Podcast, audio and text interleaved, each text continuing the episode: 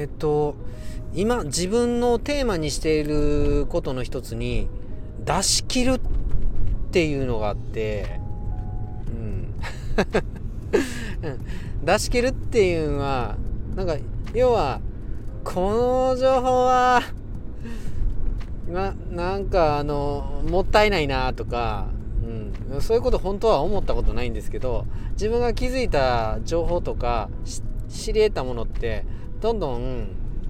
出していこう、出し切っていこうっていう風に思ってるんですよね、うん、それがなんかとっても周りの人の、えー、との刺激の試合になるし、絶対自分が出さないとそこから相乗効果もなんかシナジー、そういうものは生まれてこないって思っていてだから必ず自分が出し切っていくっていうのは感じてんですよね。でそんな中であの逆にもったいないから出さないっていう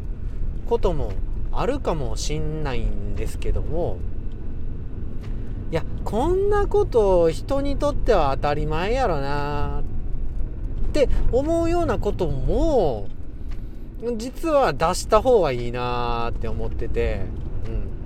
うん、あの確かにあなたにとってはその情報って当たり前なんかもしんないんですよね。でも今気づいてはって思ってそれを語れるんやったとしたら語ってみるのが本当にいいと思う。あの教師をやっていて思うのが、やっぱり自分が学ぶより教える方がなんか知識のいろんな面、定着とか、うん、その噛み砕き咀嚼面とかそういう面ではいちだんもにだんも上なんですよね、うん、ただ聞いて学ぶっていうのは本当にできるんですけども、それをまた人に伝えたり教えたりするっていうことは段階がいちだんかいにだんかい上の次元になるんですよ。だからあなたがもし知識として知ってて当たり前やと思ってることも絶対語ってみるのがいいと思いますね、うん、そういう面でも出し切った方がいいと思うんやけども、その情報はあなたにとって当たり前でも聞く人にとっては当たり前じゃないかもしんないじゃないですか。だから自分の知識の定着っていう面でもそうやけども、相手にとっても誰かにとって、それを聞いた誰かにとってそれが何かの気づきになるかもしんない。だから自分の感じたこと、自分の知識、自分の考え当たり前に思ってもそれをバカにせんと、うん、とうとうとね語ってみるっていうのはいいかもしれないですね、うん、評価するのはねやっぱり人なんでね、出した情報って、うん、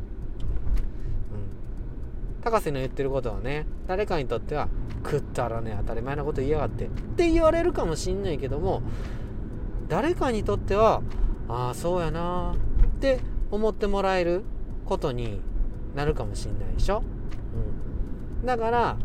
たった一人誰かの